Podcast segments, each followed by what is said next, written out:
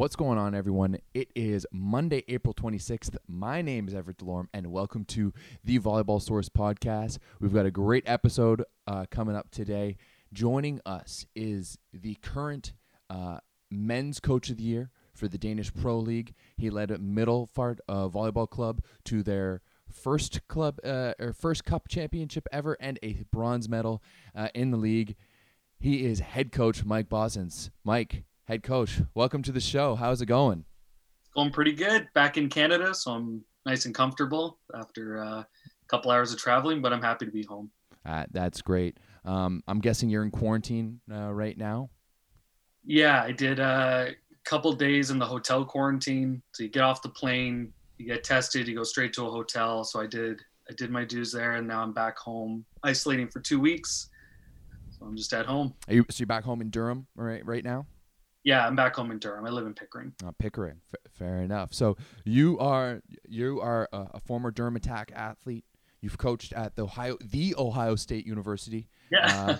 uh, uh, uh for the Buckeyes, you've coached at Durham College. Uh, your first coaching, uh, your first year of coaching pro was last year in Sweden, but this year it was the big one in Denmark. Uh, you won the Cup uh, championship. You guys got third in the league. You had a couple of Canadians uh, on your team. So first off, let's just start. Uh, like, how how would you put into words this season? What how was this season for you? I mean, I mean, every team you coach, whether they're kids or adults or, or whatever you do, you're always going to be faced with unexpected incidences or unexpected things that happen. And this season was no different. Um, especially this season with COVID and everything. Especially this season, we're we're very lucky to keep training. We are very lucky to use gym facilities. They were lucky to to lift. Um, I mean, we weren't able to get haircuts, but I mean, we we were me we were very lucky. Yeah, yeah, me too. I'm telling you, but we were very lucky, and um, a lot of leagues and clubs weren't as lucky as we were. Um, but it, it, there were so many personalities on the team, and the team clicked so early, and it was it was a lot of fun. It was just a lot of fun having that many personalities and that many, I guess, spirits, if you want to call it, all in one on one team. It, it did seem a lot of fun. Um, you had, a, as I mentioned, you had a couple of Canadians in your team: George Thompson, Irvin Brar. I was watching Irvin's stories, uh, Instagram stories, kind of after the season.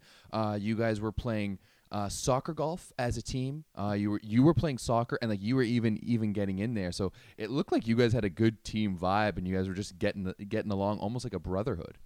It yeah. It, I mean, it, it really helps having guys like Irvin and George Thompson who have these uh, very.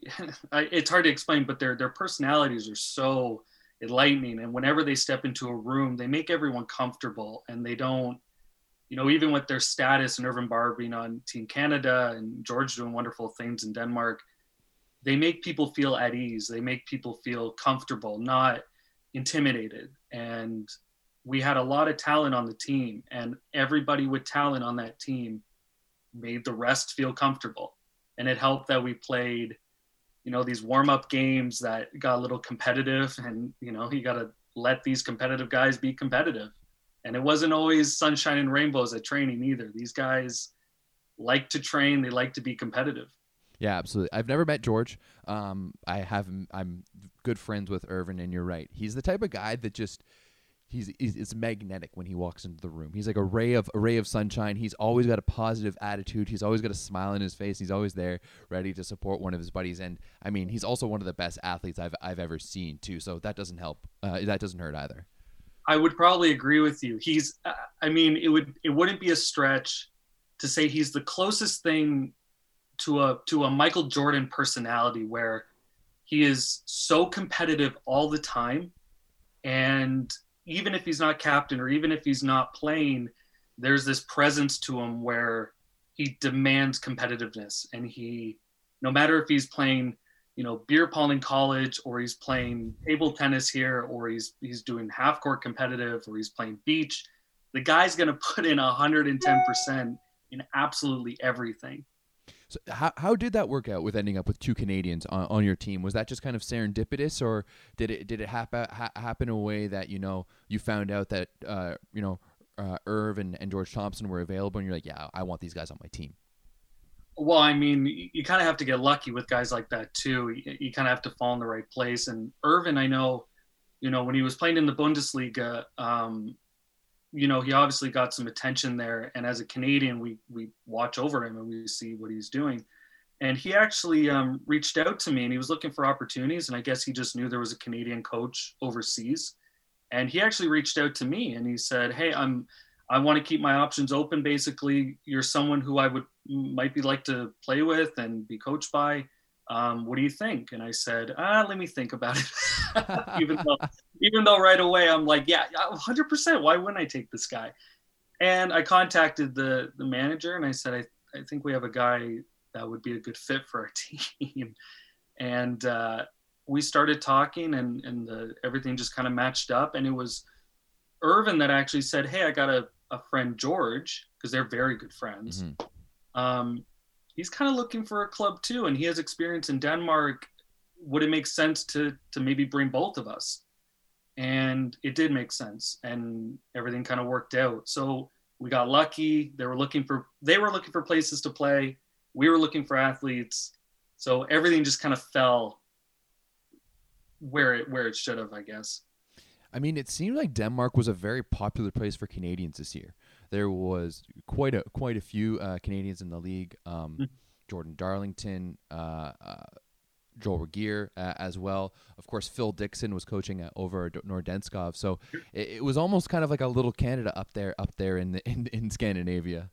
Yeah, uh, especially well, Sweden, where I coached last year, there was a, a, high number of Australians and Canadians, and mm-hmm. Canadians are so um, welcomed into Scandinavia. So if, if, if you're a young athlete looking for opportunity, reaching out to those, you know, Norway, Denmark, Sweden, that's a really good place to start for a lot of Canadians. And the way the visas work, it, it's very accessible, and it, the process is is easier than a lot of other countries. Ah, okay. What's what's the level like in the in the Danish league? The Danish, I mean, it's it's I mean, it's pretty high. I mean, that's a good question. I mean, there are there are excellent, excellent athletes who pass through there, but Denmark being a small country, you definitely get a lot of youth athletes in who are on the youth national team, and you find a lot of youth programs developing a lot early. Um, and a lot of those younger athletes actually play in the Liga and they play on those teams. So there's there's this there's this medium between these pros and then youth athletes coming up, and there's this synergy between the two. So you get a, a team like Gentofte, who predominantly is made up of Danish national players, but they also have this draw from Copenhagen for a lot of these young athletes. So it can be either incredibly competitive, and then as the funding and things go down, it gets to about college level. But the top five and up, you know, that's where you start seeing a lot of pros, a lot of competitive athletes who can compete in European Cup. Mm-hmm. It's always interesting for me to look at how pro volleyball is treated differently uh, across different countries. And I think in our heads as North Americans, our idea of pro is the NHL, the NBA, the NFL, right, and right. I don't think like that. That's that, that's a reality that's so far from the truth, even at the highest levels of volleyball. Um, you know, I, I, remember talking to to players, uh, and they were just being like, you know what, like I've played on teams where you know the the guys who are starting for our team you know had jobs during the day yeah. and then would train train at night and then would bang balls with us on the weekend and, and stuff like that. For sure. Yeah. For sure. There, there's guys with families on the team and a lot of countries have or a lot of countries have league rules where you have to have an x amount of uh, you know domestic players on that team. And there's a lot of good athletes who have jobs and there's a lot of good athletes who have families. And they're on the team. So you have a mix between, you know, part-time and full-time practice players and part-time full-time game players. And professional, um, like you said, when you think NBA, NHL, it's it's not always like that. Sometimes you'll only have maybe six guys at training. Sometimes you don't have a full squad going to games because someone's got work and someone can't find a babysitter. That happens all over the world, unless you're maybe at the top level in Italy or you're at the top level in Russia where 100% of the athletes are professional. Yeah, that's crazy. It, it, it's, it's always an interesting, uh, you know, dynamic, I, I think, when guys go over overseas for the first time. Now, looking into the season, um, I know that Irv kind of got injured towards the the end of the year in, in, the playoffs. So maybe the playoff result with the bronze medal wasn't exactly what you guys were looking for. However, you guys did win um, the cup championship and, and the. Danish Cup, and I believe it was it was it it was was it the first one or was the first one in in forty plus years? It was the first one in forty one years. Forty one yeah. years. That's incredible. Yeah. Is is that was that part of was was that one of your goals heading into the season? Was that one of the goals that you had stated kind of with the club when, when you had been hired on, or is that just something that that came about when you saw you know how the team was working together and the collection of athletes that you had? I think I, I believe when we started recruiting athletes and we saw that we were getting quality athletes in, and Middelfart has always been known for having quality athletes and and you know foreigners come in, and the goal has always been with this club as a top three team to try to win the cup and to win the league and to have the opportunity to play in the European Cup. Um, so there there was, I mean, a lot of managers and presidents don't want to put that on the coach saying, "Hey, you kind of have to win a cup because of the athletes we have, and you kind of have to win a league."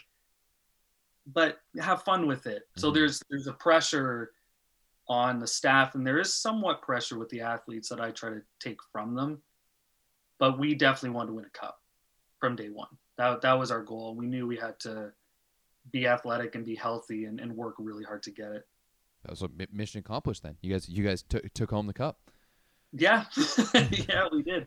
Yeah. Does that lead into kind of Challenge Cup, CEV Cup uh, next year, or is that based off of the the league uh, results? So the league results. So you, there's one of two ways you can get to the European Cup. The CEV is if you win that. I believe if you win that European Cup, you move on. Um, but you either have to win the cup or win the league to get to the European Cup. Okay. When when is the European Cup? I believe it's in November. Okay, so it's next next year. It's yeah, the next count yeah, the next year and then right before the season starts. Ah, okay. Understandable. So, I mean, I guess we should get out of the, out of the way right off the bat. Are you planning to head back to Middelfart next year or is it are you going to take the success and kind of move up and and and pursue maybe a, a bigger job elsewhere? kind of just retire and just like retire. Yeah, retire on top, right? I'll just retire completely. That, that's why you did the whole apprenticeship at, at OSU, you know, just just to win that one cup, and then you know you were done. Yeah, yeah, yeah. um, I I obviously plan. Uh, I want to go back to to Denmark, of course, and that that country is so beautiful, and the people are so nice, and I mean, it would it would be nice to go back. Um, however with with covid and things like that you never know what's going to happen. You never know what's going to happen with funding. And unless you have a contract right in front of you anything can happen. So even though they the club is very genuine in saying we'd love to have you back. We work well together. You know the success is a, is a byproduct of how hard the, the organization has worked. Unless you have a contract right in front of you player or coach it doesn't really mean anything. So you can keep ties as much as possible and hope for the best. Um, but that's that's pretty much it. Fair enough. Yeah, I mean that's pretty much the as you said, it's the reality for for everyone. A one year contract is pretty much standard. Um, and I, I always applaud like I, I always it's always great when I see multi year contracts, whether it's for coaches or for or, or for players. But I mean, coaching uh, Canadian coaches specifically going over and coaching in Europe is mm. kind of a newer phenomenon in, in a lot of ways. And there's not that many guys did it. You know, I, there's I know of two right now. It's yourself and Phil Dixon, both in. Denmark. Maybe you know a, a, few a few others, but it just doesn't seem like it's that strong of a, of a pursuit for Canadian coaches to, to go coach overseas. I would I would probably agree with you. I think our college and university systems are so well built and there's so much funding and there's so much opportunity to play for a good program. And Ontario alone has like over what 200 colleges or something like that like we're and you know canadian culture is you know you go to school you play in school if you can and then you graduate with a degree and that's it. Um, and coaching is kind of the same way. You can kind of give back and go back to the college that you played at and we kind of leave the europeans to do european stuff and we leave canadians to do canadian stuff. Um, but it wasn't until i had you know kind of a a thought where, well, why can't I do that? If I want to coach at the highest level, why can't I go to Europe? What what's stopping anyone from doing that? You have to get a little lucky, you have to be good, and you need you know some uh, connections out there, which I didn't have really any of that. so you just you kind of roll the dice and you hope for the best. And I think now I, I, I would like to encourage athletes and coaches to go out to Europe and at least experience it. Um, but you're right. I know maybe two or three Canadian coaches out there right now. How so? How did you get your foot in the door then? Like, what was that that first step? Were you just like blind, like blind emailing teams? Because you know, I mentioned earlier, your first season was last year in in Sweden. Uh, mm-hmm. no Canadians on that roster, so it's not like you had any guys guys pulling you in. Um, yeah. The club that that you coached for wasn't really known for one that would, that would bring in Canadians, and North Americans. So, how how did you get your foot in the door? Yeah, that that club I coached in in Sweden, uh, I was their first full time coach, I think ever. Oh damn! Wow. Yeah, so I, that was a time where one of the three things luck kind of played a part. They were looking for a young coach who had ideas and wasn't really afraid to take chances, and I was kind of that guy. Um, but the same with Ohio is I just cold called everybody, everybody, and I did that for probably two years. Um, if if you don't know by now, but but Facebook is an incredible platform to communicate with coaches and players from all over the world. For some, Facebook is the thing. so, my first contract in Sweden actually got finalized over Facebook Messenger. Wow. Yeah. Wow. So, so with Ohio, I, I might have contacted 15 Division One schools and maybe 10 Division Three schools. I got uh, a couple emails sent out to a, a bunch of Canadian colleges out west uh, I got a lot of no's, a lot of hey, perhaps next year, and then I got lucky with Ohio. That was basically it. Was Ohio your number one choice? Because I, you know, I, read your Instagram post uh, when Pete Hanson retired, and you know, it seemed like going there you know, and it's the the Ohio State. They have such a, a great history across sport, not not only volleyball, but one of you know it's the, one of the most decorated uh, volleyball schools, especially on the the, uh, the east coast of the NCAA. So was that kind of like one of the the kind of the pinnacle teams that, that you wanted to pursue? Uh, I would say so. I mean, when I was sending out emails, there wasn't really a specific school where I was like, okay, that's the school I need to be at. Pete Hanson was a coach where he was he was coming off two national championships um, in a row, so that definitely helped you know, being like, I, I really want to work with that guy. You know, that that's something I would like to do. Um, but no, I, I would have taken anything. I would have I would have gone anywhere to learn it from anyone, really. And to get my foot in the door at that level. But like what you said, like Ohio State is such an institution for sports, period. And if you want to learn something about culture and sports, Ohio State is probably the place to be. And when Pete Hanson reached out to me, he actually called me in the morning. I wasn't even expecting it. And he goes, What do you want to get out of this? And I'm like, First of all, I'm in shock that Pete Hanson is calling me right mm-hmm. now. And I, I was stuttering. I, blah, blah, and I go, I just want to learn. I just want to learn from you. I just want to know what it's all about. I just want to, I just want to smell the gym. You know what I mean? Like in, in a weird way. Like I want to smell the hallways. I want to be there. And he goes, well, why don't you come down for the camp? and we'll see you know if we like you basically you know i could be anyone who just knows something about volleyball they don't know who i am mm-hmm. so i went down coached the camp and uh, I, I seemed to win them over with with something and uh, they gave me a shot. What they, what was the what was some of the you know what was the biggest thing that you learned from from your time with Pete Hanson your time with that program? Oh my goodness. The the endless knowledge this guy has is is overwhelming but what it basically boils down to with pete specifically is there's no secret lock and key to winning volleyball games and there's no secret way of coaching. There's there's no hidden you know chest of of what it takes to be successful. And he basically taught me just be yourself and and however you want to coach just coach like that. And you don't want to be like me. Just be you. Just if you think you're doing the right thing that's all you really have. So don't try to pretend to be pete hanson. Don't try to pretend to be anyone else. Just do it. Like just just be who you are as a coach, whether it's it's like this person or this person. And that was that was one of the biggest things he taught me. Wow, that's uh, that's powerful. So you only spent one year uh, with with OSU, correct? Yeah. yeah. Um, and then after that, you you spent time uh, uh, uh, at Durham College. Where were you before that? Were you just coaching with the the Durham Attack Volleyball Club before that? So uh, it feels like a, a while ago. I was I was doing things with Durham Attack in the technical coordinator side of things. So I was running some clinics with them. I was uh, basically had had my hand in a few developmental things with a lot of the older age groups, um, and that took up quite a bit of time. And I was kind of had some jobs I didn't like and some, you know, I tried to get by basically, but I I quit all of it just to go all in. Wow. And were you were you a volunteer assistant at, at OSU?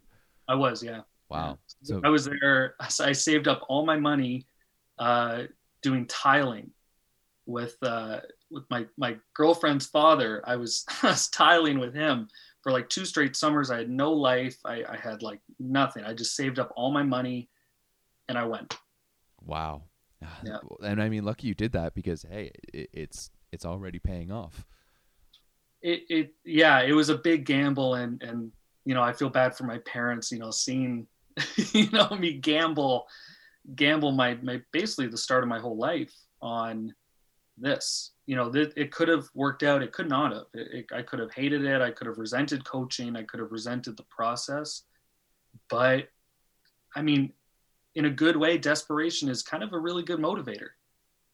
Yeah absolutely. I think you, you said it perfectly yourself now, um, you know, we, we you touched a little bit about earlier about how like the university system and the college system here in Canada is, is so good, and that's why we don't see that many coaches uh, overseas. But I've always looked at guys like, you know, if you take a Dave Preston for example at mm. McMaster, if I think that you could almost put him in any club overseas and he would find success. Like our level of coaching here in, in Canada is so high because we've kept so many guys here in in in Canada. Mm. Yeah, I would. I'd probably agree with you. There's a lot of talented coaches who either who either get overlooked or, you know, who who. I can name probably 20 coaches right now who could probably coach professionally, men or women, in Europe. Um, there's definitely a different approach to coaching professional than at a grassroots level or a developmental level. Um, college and university is a I've been in both. Um, it is a little bit different how you approach the game um, because you're still tweaking and developing guys even in their third and fourth year. Mm-hmm. In professional, you're kind of handed a guy like Irvin Brar, who is good. Like he he's good. He's good to go. He's he's a racehorse. You don't need to train him anymore. And I'll be honest with you, I didn't I didn't teach him technically much you know there wasn't much more i could have given him to be successful. He was given to me like that. Um, so you approach those guys a little bit differently. You find different ways to motivate them and you give them what they need. College university athletes they don't really know what they need yet. They don't know yet what motivates them necessarily yet. Those guys kind of do. They they've been around. They know how it works. So it's my job to give them what they need and give them what they need to to thrive in a team environment.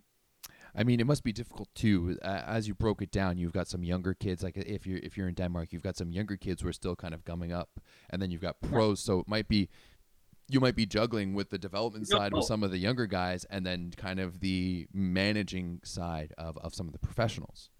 For sure, for sure. It, it it's it's it's a lot of delegating and it's a lot of prioritizing. You have to really sit down and prioritize what has to go where and when.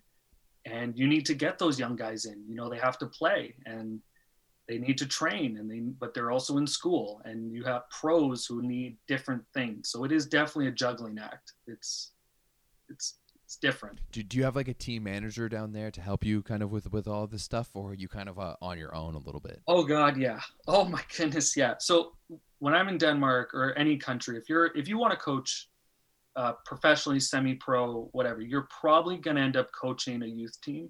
You're probably going to have your hand in coaching youth, whether they're 11, 12, 13 or 15, 16, 17. You're you're going to do both. Mm-hmm. Um, but they knew very quickly I'm not very good with emails and documentation and you know things like that. Um, my focus was volleyball. That was my focus. Everything else I was almost completely useless with.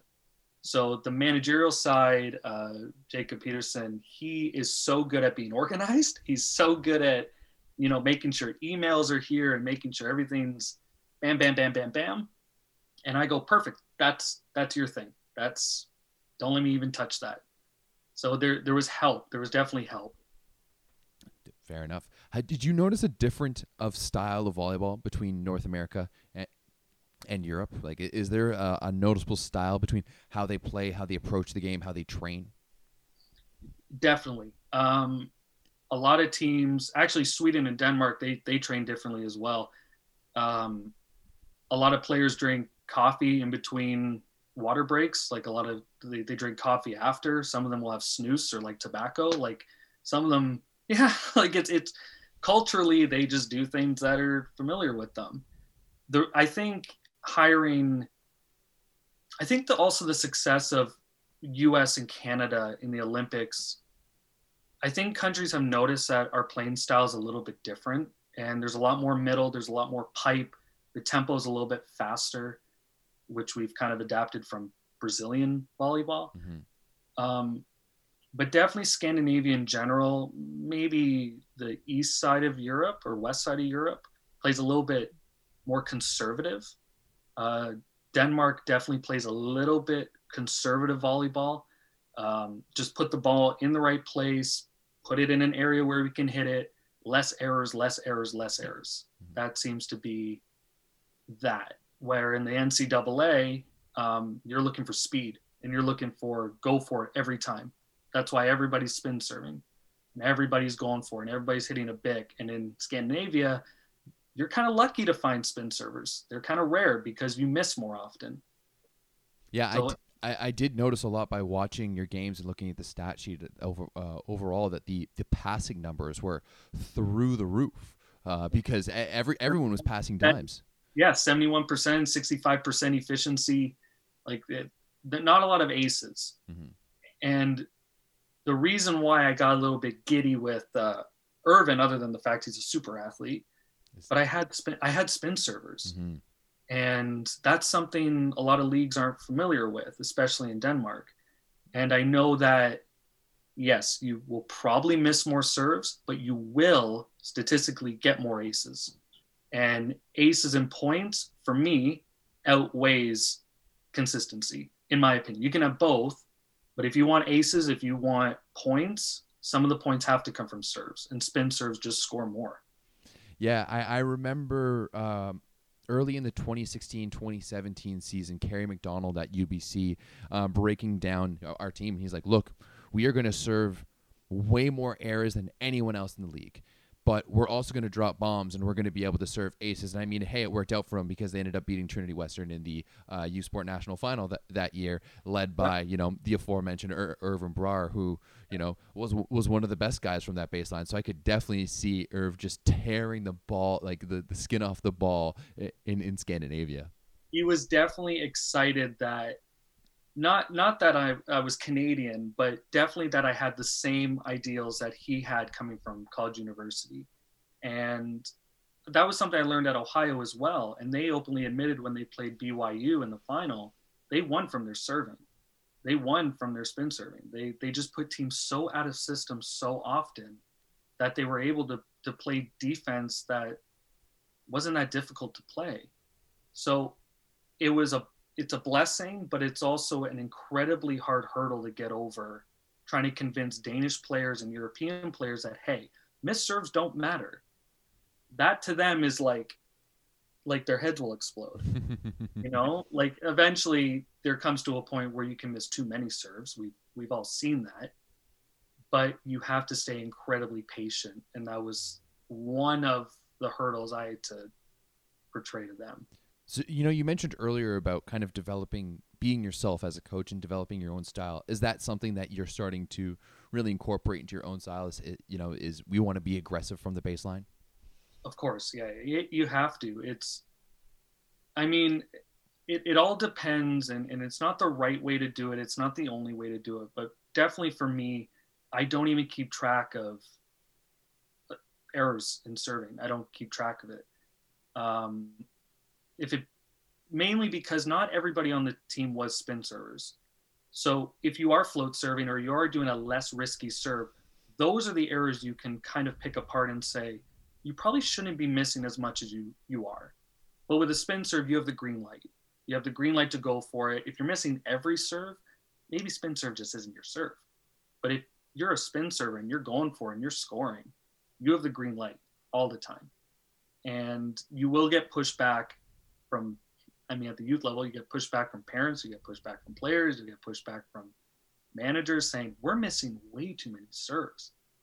And it's hard for me, but you just have to practice saying, it's okay, just be patient, it'll get better. And it did. Yeah. I mean, at the end of the day, if you're not missing any serves, but the other team is setting out at a 90% clip, you know, might as well try something else. I mean, yeah. I mean, if, if you're not serving the ball hard, I mean, if you're spin serving, you're not serving it hard, I guess you can make an argument that it's easier to pass. But if I'll use Irvin as an example, George was an uh, extremely efficient spin server. Those serves are not easy to pass by any means. They're coming at your neck. They're coming at like below the knees. They're coming at you really hard and really fast. So if you're if you're a spin server and you're good at it, keep doing it. And you should have the green light, in my opinion. What ball do they use in, in Denmark? Is it the Mikasa? They use the Mikasa, yeah. Okay. There's one team in the league that uses the molten ball, and you're allowed to. You're allowed to pick whatever ball you want, basically. So when they played at home, they used the molten. So our spin servers were a little bit off that day. Really?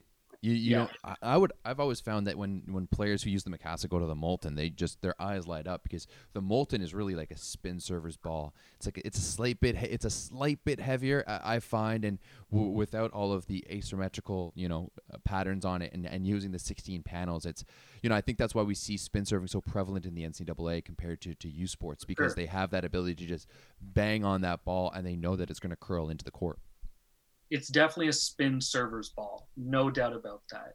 And it, it wasn't just the spin server. Well, we didn't practice with it too, yeah, right? So I, I, I'm not going to say the ball matters, but it definitely does. It definitely does. I would hundred um, percent say say the ball matters, and I mean, I, I think we've seen it. Were you on the? Oh, yeah, you would have come to to uh, McMaster yeah. with with yep. with Ohio State. Um, so then and i mean we, we've seen that where you know the american teams come up and they, they struggle playing with the mikasa and then the canadian teams go down to the states and they struggle playing with the molten just because there's none of there's no practice with either ball. Yeah i think we missed 20 serves that day when when we came up to play at mac. I think we missed 20 serves. Yeah that i i remember i i, I was commenta- i was commentating uh, that match. And i mean we see it we see it on the the men's international side too um, with the, with that transition between the between the molten. I mean, uh, going back to the Olympic qualifiers, I'm not entirely sure Canada, you know, does the pulls the reverse sweep on Cuba if we're using the molten because that serve from like you know Simon and and guys like Yant and Lopez is way harder to ser- to to serve with with the molten. I mean, they absolutely picked us apart in Winnipeg at the NORCECA Championships, sure. c- come into the Olympic qualifiers where we're using the Mikasa, we were able to finesse them, finesse them a little bit more at, with the you know the finesse of the the Mikasa. Yeah, I was I was a little bit worried when we actually didn't have Mikasa balls or no, the molten balls. We didn't have. Um, you know, when there's a budget and your club doesn't make that much money, those balls are expensive, and you know, here in Canada, they're what like ninety dollars a ball, almost. Like that, absolutely. So a molten ball, like it's not cheap, and things are expensive in Denmark. So I'm always a little bit worried when we play teams like that who have a choice to play with a ball like that, and uh, it definitely mattered. definitely matters. Culturally, what's Den- Denmark like? Denmark is very similar. Scandinavia in general is very similar to Canada, where you know tax is a little bit the same. You know, medicine. Everybody is kind of in it.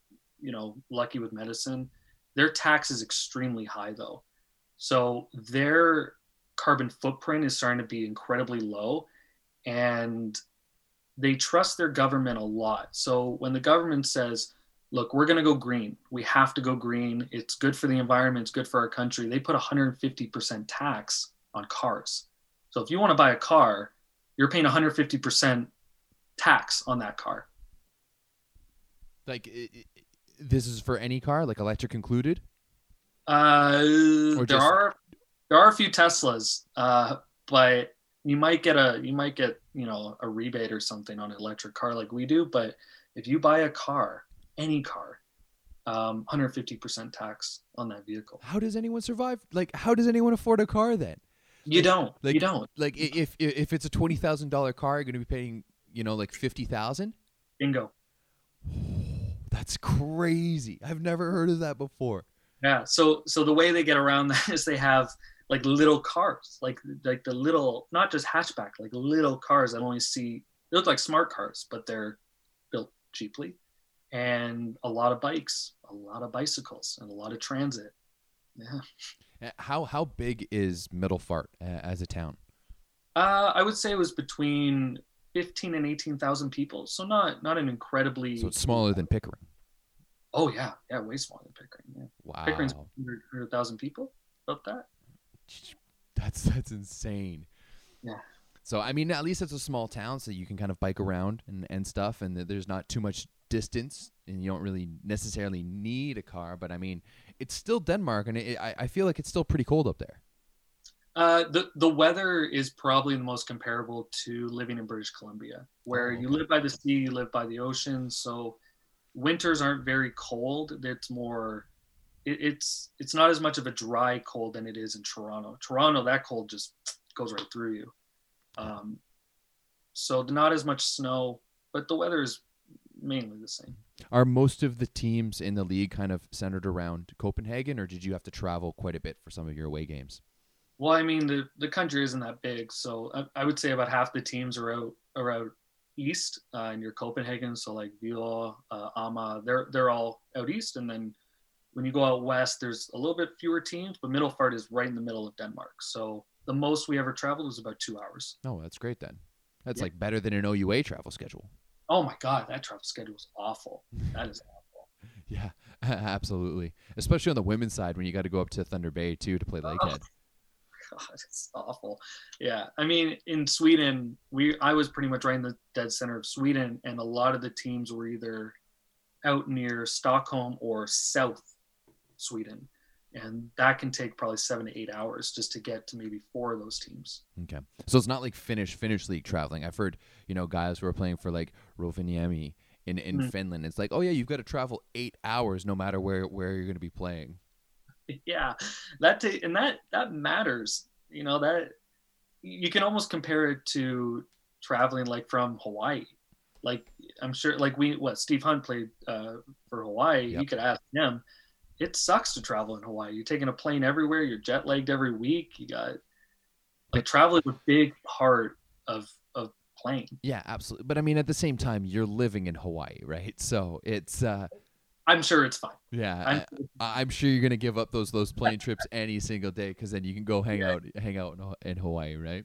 yeah, I'm sure. What's what's the what's the food like? Is it a lot of fish fish based stuff in Denmark?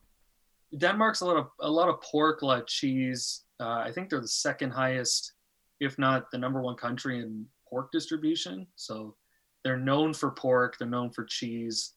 Um, you'll see a lot of hot dogs. You'll see a lot of uh, like street food like that. But it's you know Fair enough. Just yeah. is, Denmark known for their beer or anything like that? Carlsberg. Oh, I didn't know Carlsberg came, from Denmark. Okay, beer. They they like they like to drink in Denmark. They like their beer for Fair. sure. They like their beer. absolutely. Well, hey, I mean, it, maybe it's definitely a good place to to head back to uh, uh, for next year. it's it's such a inviting place for a lot of Canadians specifically. Um, it's just a nice, comforting place, especially where I'm from, Middelfart. Like it's it's so small, and you're right by the the sea, and you're right by all these docks, and you're right by little shops that sell fresh fish and fresh mussels, and there's no big corporations in Denmark, so there's a ton of little mom and pop shops everywhere. Um, it really is comfortable. It's very comfortable living in Denmark. Dang, maybe we should uh, maybe we should try that. I mean, of course, we've just been killing all of our small businesses here with COVID. Uh, that, that's another that's another conversation. Um, what was you know how was the COVID response in in Denmark? Denmark, uh, their prime minister is, is very on top of everything, and like I said before, Danish people Danes trust their government. Um, I've never really heard of a Dane that was like, there's a conspiracy going on. There's something going on with the government. It's never like that. And the politicians take that seriously. So when they do a lockdown, they really convey to the people that this is a good thing. It will get better, but if it doesn't, we'll have an answer for you. And the people buy into that. Um, a lot of restaurants had to close down, but takeout was still available. Barbershops closed down. Um, but it was very fast. Everything was very every every politician was on top of a response, and we were very lucky to be able to play. We were very lucky for that. What kind of response did the did the club and the league take towards COVID? Did you guys have to do tests or anything? That was there any kind of uh, isolation masks, you know, during games? What, what was that like from the volleyball point of side of things?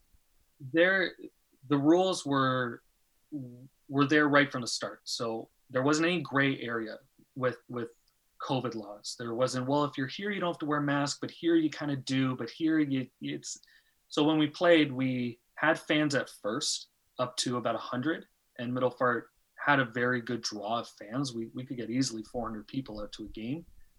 And it, it, it progressed into no fans. So they go, okay, this is getting a little bit bad.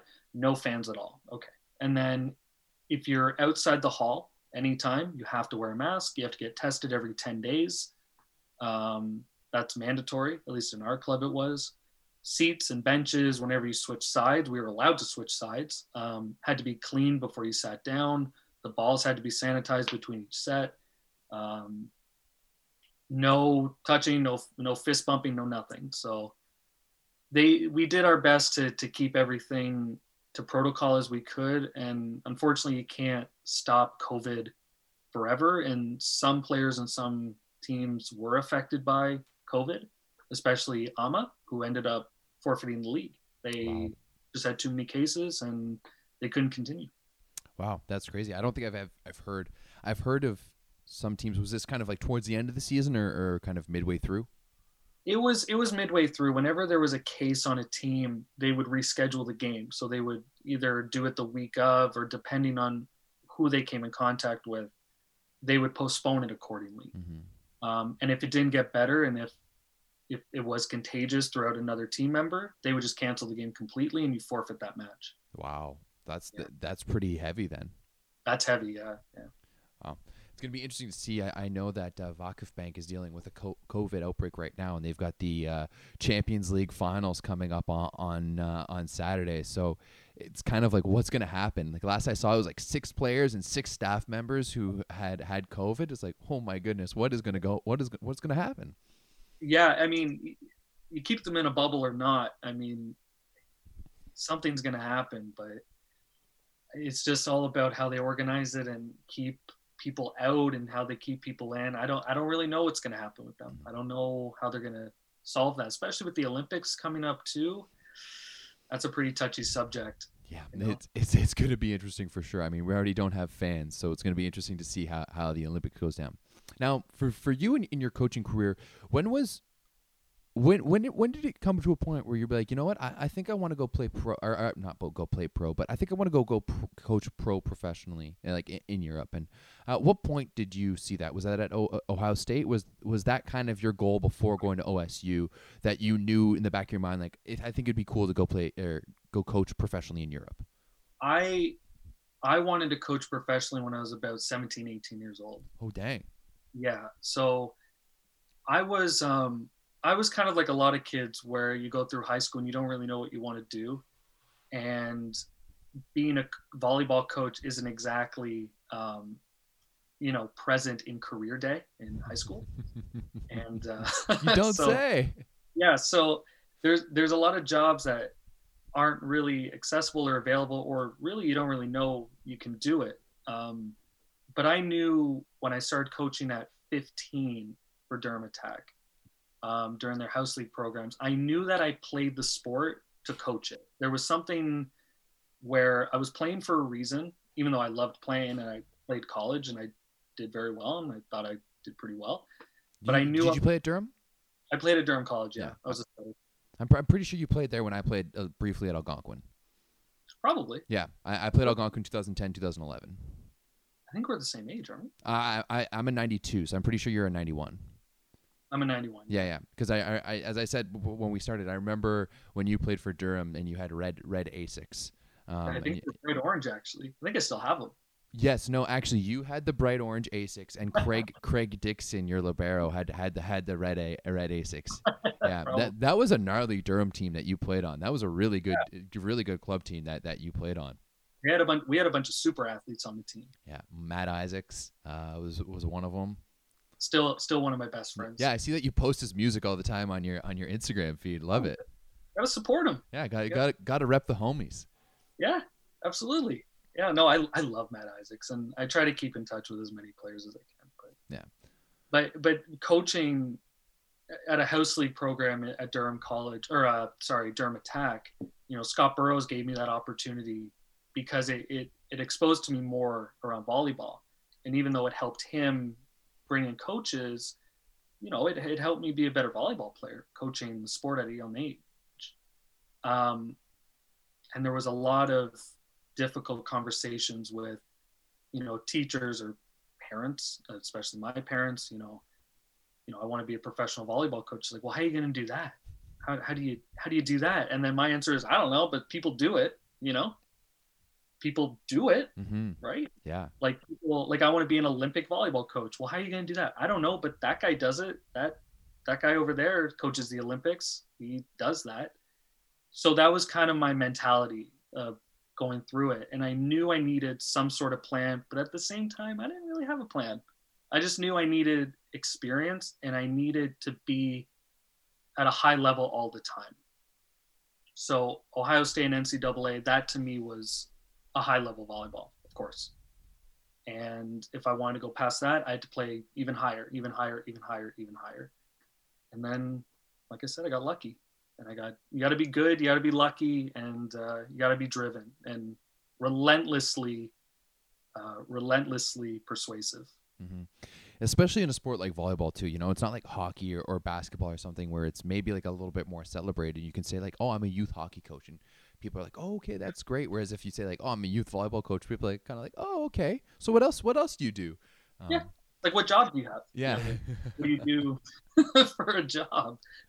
you, you- mentioned that you started coaching at, at 15, and I think, think that's very interesting. For those who don't know, Durham Attack, especially on the women's side throughout the 2000s, kind of 2000, 2010, was absolutely dominant. Like the national championships were littered by Durham Attack. I mean, uh, I did a podcast with Jen Cross, who was a huge part of that. Um, she won something like ridiculous, like five national championships in a row. Five And provincial, five national. Yeah. yeah, and you know, to me, it was always came down to how good of a, of a house league system Durham Attack had, and that to me was was really the the the big thing. And you guys were really one of the pioneers to have uh, an extensive house league system system, and it it ended up producing a lot of good players for you guys. yeah it you know a lot of players got introduced to volleyball through house league and myself included um, you know no one really unless you're volleyball is a very tight community in ontario and everyone kind of knows everyone and if you're not in it you don't really know rep volleyball exists to Mhm. a point um, so house league was one of those ways where elementary school kids can kind of do more volleyball because everybody loves volleyball we just don't really know where else to go with it um, and you're right, Durham Attack was with the Spikes program with the women, and Scott Burrows running the house league for the, the boys. It was just a, it just came together so nicely, and it was just so well organized, and it was a lot of fun. Um, and we got guys like uh, Robert Boychuk, who came from a house league program. You know that that's one guy. Uh, Alex Elliott was another guy who played at Mac. He came through the Durham Attack house league program. Wow, I didn't know Alex Elliott played. I knew I know I knew Rob Wojcik was a was a was a Durham Attack guy. Uh, Yeah. You know, I remember Alex Elliott being he was a, a Northumberland guy before that, but I mean, hey, they're right they're right next door to each other, so that, that makes sense. I still think that like high or uh, house league volleyball is one of the most underutilized um, like assets that clubs have at, at, their disposal. If I look around at the majority of clubs kind of across Canada, house league volleyball is still something that we don't do well, and I wish we did better. I personally think we focus way too much on high performance, and we're focusing too much on that top 1% athlete, and we're not focusing enough on just getting more kids in to play the game at those younger age groups at that that five six seven year old eight year old age group because you know as you said, a lot of people don't really know like club volleyball, rep volleyball exists, and then it just kind of is thrown, you know, thrown at them at 14. You go from maybe playing a bit of like elementary school, middle school volleyball, maybe high school, and then the next thing you know, you're on a club team practicing multiple times a week, and you know, go, going to tournaments, and there's no transition between that. Yeah, yeah, no, you're absolutely right. It's uh, I think what it comes down to too is commitment, and not not just from the players but from coaches. And it's I don't know if it's I, sh- I shouldn't say it's difficult to find those people, but I'll revert back to Scott Burrows when he was doing the house league. He did it on his own time. He made sure that things were run smoothly. I mean, this guy is Mr. Organization, like to a, to a T, right? But this is a guy who loved volleyball, still does, and who loves growing athletes from the grassroots up. And if you're someone who loves doing that, just get involved because mm-hmm. it does make a huge difference. And finding the time is very difficult. Um, but I mean, if you love it, you will find time. You just will. Yeah. Uh, I also find too, you know, growing up playing like house league soccer or house league hockey, it was always coached by parents who had previously played the sport and, and had a love for the sport and they were just looking to pass it on to their kids at a, at a volunteer basis, right? Whereas in volleyball, a lot of the parents who are getting involved with volleyball are first time volleyball parents right and i mean we see like we, you want to see where the kids of volleyball you know of volleyball like parents go they go to the national team like hoag walsh the ketrazinskis like M- melissa sarah pavan like these are kids who grew up in volleyball households and and went on to that next level so i'm really hoping that as the sport progresses and gets bigger in canada and i mean you know just just as well as I do the explosion that we've seen specifically in Ontario for the sport eh, over the past decade has been phenomenal to watch. I'm really hoping that as as that progresses, we're going to have more and more coaches or more and more parents, sorry, want to go back and, and coach back at at, at the uh, house league level. But you brought up something very interesting that I really want to touch on is that you started coaching at 15, mm-hmm. right? And in those house league house league programs, and I thought I've always kind of preached that that's one of the best models that clubs should be undertaking. Like, hey, let's use our older age athletes to teach the the younger kids because a they know the game probably better than most of the adults. B, the best way to learn the game is to teach it. So you're only like making them better. C, like we're going to be developing our own coaches. And then like, you know, I've always thought that like if you want to run a successful house league program, you need to engage your 16, 17U, A, maybe even 15U athletes to help with those programs. Yeah, I don't I don't really think you're too young to coach. I don't I don't think it starts or stops anywhere with coaching. I think if you have a knack of leading and you have a good personality and you're comfortable talking with people, I think anyone can coach. Um, and it doesn't matter what sport it is. But I think that's something that Durham Attack really, at least I'm very proud of, was allowing athletes to come coach and it was encouraged and a, an important part of growing a club or a team or anything is knowing how to develop culture and if you don't have culture at the top it won't trickle down to the bottom. And like you just said getting 16 year olds or 17 year olds who went through it understand what it takes at the grassroots level. And you share that culture and you share that language going down. Yeah, I almost think that they understand it better than parents and and adults who you know kind of had that that uh, idea of like, well, this is how things are, are done, so why can't we just speed it up and, and and get it to this point? Do you see that house league culture or maybe that development culture uh, uh, being different in Europe compared to North America? It's very different. Yeah, we we have a lot more kids. We we just have a lot more emphasis on getting large group of kids in one gym and playing a bunch of sports Europe, uh, specifically, I'll use Denmark as an example. Um, there's no really rep system. There's not really like a like a Pakmen or a Durham Attack or a Northumberland, and then they play each other, it's kind of like they grow up in that club. So so Middelfart has a club, and that's who you kind of play for. And if you're good, um, like one of the athletes I had, my libero was 15. Wow. Yeah, and he goes through the club system. That's the club, you know. And sometimes they don't play against other clubs. They do, but it's not as organized. They, there's no refs really, like the kids ref. It's not really. It's almost like a complete 360 Wow. we, so if you're from Nordenskov, um, you know, and you're a kid, your club is Nordenskov. That's where you play. Yeah. And but then even like the Nordenskov clubs, like there's no like national championships for like 15U where like Nordenskov would play against Middelfart against, you know, wow. I mean, some countries might, but no, it, it's very much we're just going to develop you so you can play for our for, for our Liga team. That's kind of how it goes. So they they have it.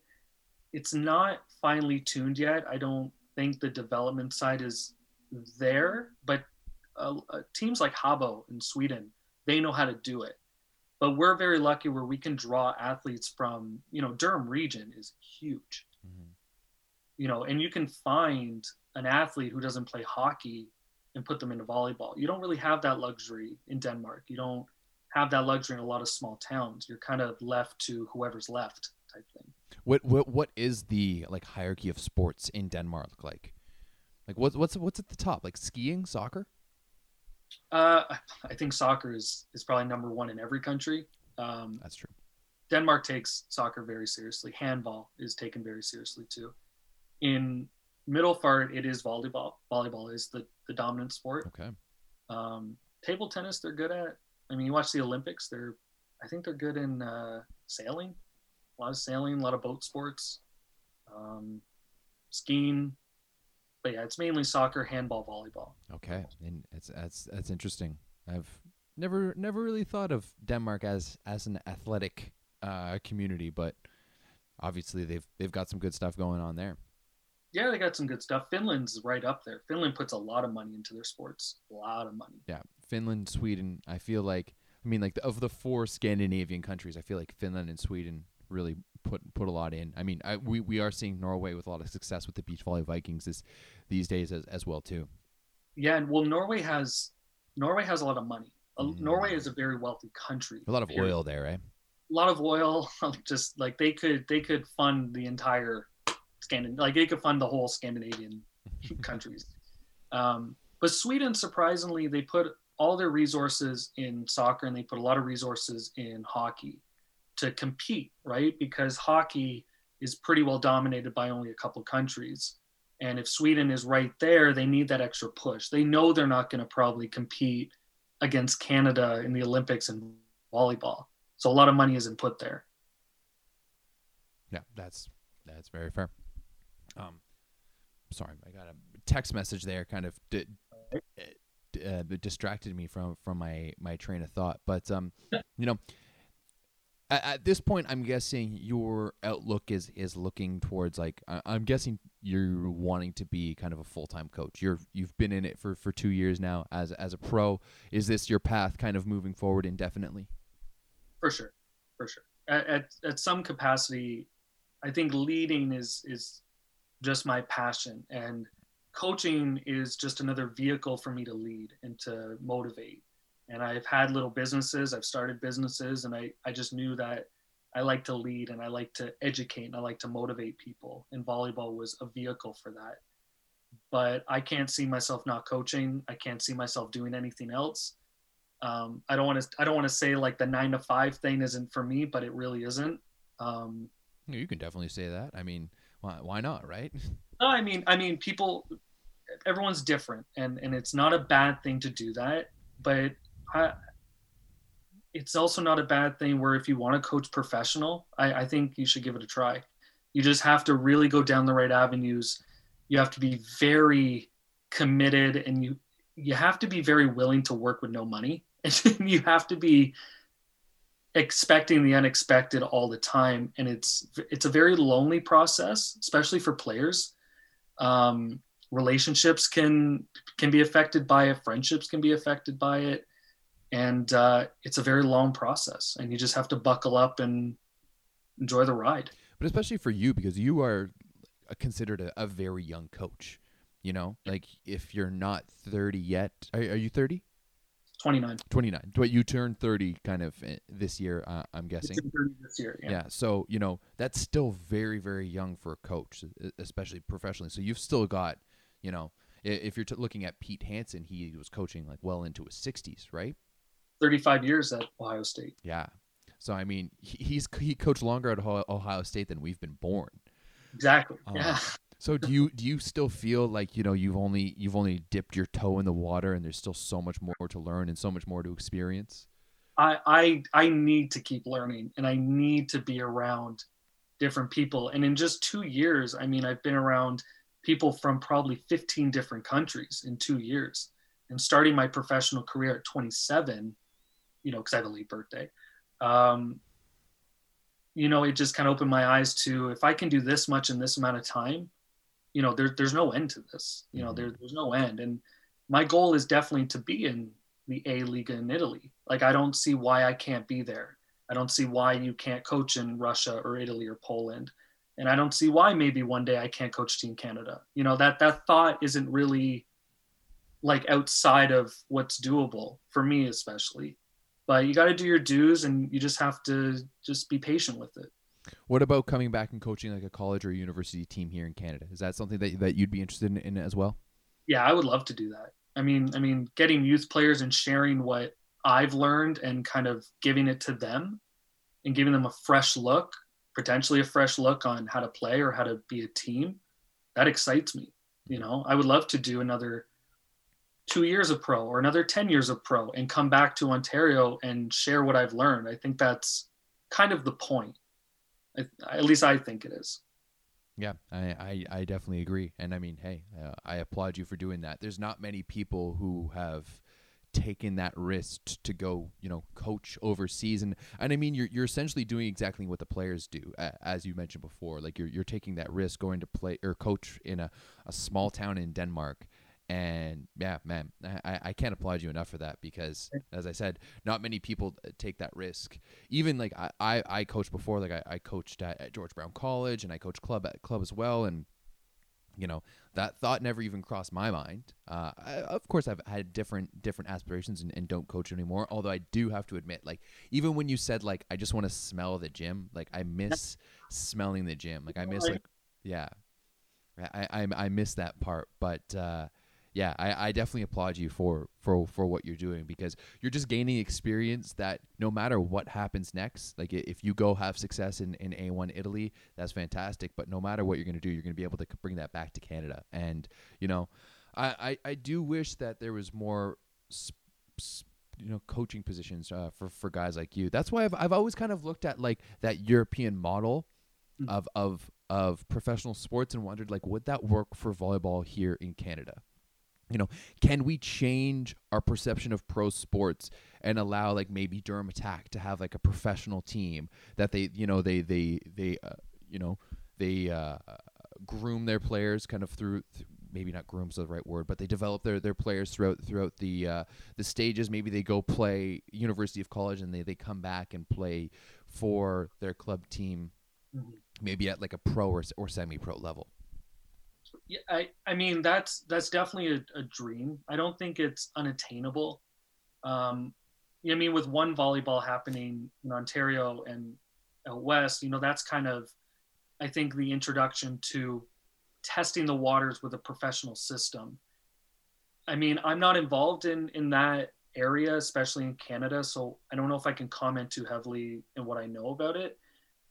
But it's just so Canada and North America is just so competitive with sports that are televised and that generate revenue. And the only way to really keep athletes in your country is to pay them, mm-hmm. um, especially at that level. Um, and if companies don't see a return on that, you're kind of left where you started. So I hope that volleyball can grow to a position where people like to watch it um, and at the right times. But as of right now, even the MLB, you know, with our Jays, you know with the Raptors with, with you know we watch football we don't have a team and we watch you know NFL you know we watch more of it and the only way to kind of grow it is to watch it in my opinion yeah I absolutely agree you know I find it's actually an issue of how many volleyball people, you know, back when I was trying to promote matches and stuff like that for Volleyball Canada, be like, hey, you know, Team Canada's playing. Be like, yeah, you know, I love playing the game, but I really don't want to watch it. Being like, guys, like, I've seen you sit down on Sunday and watch a whole slate of football games, and you can't even sit down and watch one volleyball game. Yeah, and we're also in the in the NFL. We're watching the best of the best compete against each other, mm-hmm. and I think one volleyball did do a good job with drawing in familiar faces and very good talent. Mm. But you need talent, you need publicity. You know, you got to find even the right time of day to watch it. That's important. You know, things have to line up and they have to they have to work, or else it's not going to work. Yeah. Well, it's clear that you know everything's kind of been lining up and, and working for you, and and I mean I, I don't think that's that's too. Uh, too surprising too, considering how much you've you've told me that you've been working at this since you were 15 years old, yeah. and I mean, that's crazy. Like you've almost been coaching for 15 years. but it, you say it like that, I kind of, it, yeah. You know, and and like, you know, I kind of suspect you're you're you're a lot like me. That as soon as that coaching light bulb went off when you were 15, you always kind of looked at the sport through the lens of a coach, right? I, yeah, that's safe to say for sure. Yeah. So that's incredible, dude. Like hats off to you, really, that you've okay. you've gone this far. Because hey, Pete Rose may have been coaching at Ohio, Ohio State for you know 35 years, but you've already devoted half of your life to to the sport, and it's paying off. when you say it like that, it makes me feel a little old. But we are like, getting old. Like we are though, right? Yeah, yeah. It's it's weird with that, that that realization. I actually just just interviewed on Friday. I interviewed Mark Wilson. Um, yeah who and just just released that one and you know like we're we're we're we are getting pretty old it's weird to it's weird to say you know that like we're a decade removed from the OVA we're we're a decade you know like like your last year of the OVA like was, we were playing with the leather volleyball when we were playing college. Oh yeah abs- absolutely. Like the old the, like those to, to this day like and i mean you remember because in club we we played with the Baden but the Baden that you played with in club compared to the Baden that you played with in in, uni- in, in, college and university was a di- was literally a different ball. Yeah. And that ball used to bounce. Like that ball was great for spin service, great for hitting warm up. Really sucked if you got it in the face though. Yeah, because it bounced really quickly off your head. yeah, it did. The bladder, the bladder was so reactive, and it just like it it it hits you hard. So I mean, that's how you know you're getting old when you've gone through different iterations of balls now. Because like, yeah, yeah, it's it's true. Like some kids only know the Mikasa ball. That's yeah. what they know. That's what a volleyball is. Yeah, like the, that Mikasa is is getting switched up like it's the new style now for the 2020 Olympics. But that original Mikasa with with just the, the, eight panels that came out in 2008 for the 2008 Beijing Olympics. Like I remember being at the RT, RTCC RTTC Regional Team yep. Training Center at Humber College in 2008, and some of the OVA staff brought in this new ball, and we were like, "Whoa, what is going on?" It was the blue, blue and yellow Mikasa, and they're like, "This is what this is what they're going to be using at the Olympics," and everyone was like freaking out about it, mm-hmm. and you know now that's standard across the board and there's some kids as you said who don't know anything else like even so as far that teams are changing their logos to represent yep. that ball yeah yeah, it's crazy. It's an entire culture shift. It's an entire new way of playing, and the ball allows different play. Like it really does. It changes the game. The ball really does matter, like we said. Mm-hmm. Yeah, it absolutely does. Well, dude, I can't thank you enough for taking the time to chat with me to chat with me today. I know you've got your COVID test in in a little bit, so ba- best of luck with that. Is that a test or you getting the shot? Uh, it's a test. It's okay. a test. I'm waiting in line for for my turn whenever the government says I can. But yeah, absolutely. So if you get that test, is like if it's positive, are you allowed out, or do you still have to go back into quarantine for the rest of the time? I haven't really thought that far, but if I, I'm hoping I don't test positive for corona. But either way, I just stay in my room, kind of like I am anyway. So. Well, dude, thank as I said, I can't thank you enough for for coming to chat with me today. It was it was very enlightening a very enlightening conversation for me. Anytime. And Uh, you know what? Congratulations on all your success this year. But I have a feeling that like that's just kind of like the tip of the iceberg. I feel like this is not the the, the last we're going to see of you, and I'm excited to see what's to come in the future for for you. Well, thank you. I appreciate that, and and I, I do hope I can I can accomplish more, whether it's measured in in medals or or future coaches that come up and maybe said, hey. Mike Bossence was uh, a coach, and that maybe got me to coach. That that means everything, you know. Like starting something like that is beyond getting coach of the year. You know what I mean? So I, I hope young coaches know that it's it's accessible and it's okay to be scared to start coaching and it's okay to be nervous and it's okay to just get your feet wet and just go out and coach. And also that there's a future in it, you know? Like you okay. you like you you can uh, you you can pay the bills being a coach. It's it, it is difficult, but eventually it, it will get easier. And there's there's just more and more opportunities now. You know, like in the past decade, we went from a time when there was OUA coaches who were winning OUA championships and were part-time coaches, and now there's no way we're going to be seeing that, right? And now there's guys like you who are, are going overseas. So I, I think that like that opportunity as a volleyball coach is, is really there, and I'm really happy that you're one of the guys at the at the forefront of, forefront of it uh, for for Canadians. Well, thank you. I appreciate that. No problem. All right, guys. Is, is there anything else that you want to mention as, as we wrap up here? Any any shout outs you, you want to give uh, to, to anyone? Oh my goodness. There it's it's overwhelming the amount of support I've gotten, whether it's from, you know, Dwayne Cochran from from Durham Attack or Scott Burrows or even guys like Adam Martin, you know, my some of my best friends who encouraged me to stay coaching and you know, there's an overwhelming amount of support, you know, and it, it keeps me accountable because if I, you know, if I don't do it, I don't want to let anyone down, even though that's not healthy. But it keeps me motivated. It keeps me going, and it, you know, you should you should find a driving force to keep you doing what you love to do, and not let anyone bring you down. Just keep doing it. Do what you love. Amazing, man. I couldn't have said it better myself. Guys, that was head coach Mike Bossence, who was the coach of the year this year in Denmark for Middle Volleyball Club. Canada born bred, Durham Attack boy, Durham College boy. Mike, can't thank you enough. We'll definitely have you on again next year. We should definitely do do a mid season chat, kind of uh, check in and, and stuff like that, and, and see how you're doing. But uh, best of luck with your COVID test later on today, and we'll definitely talk to you soon. Thanks very much. Awesome. Thanks a lot, guys. See you next time. Peace.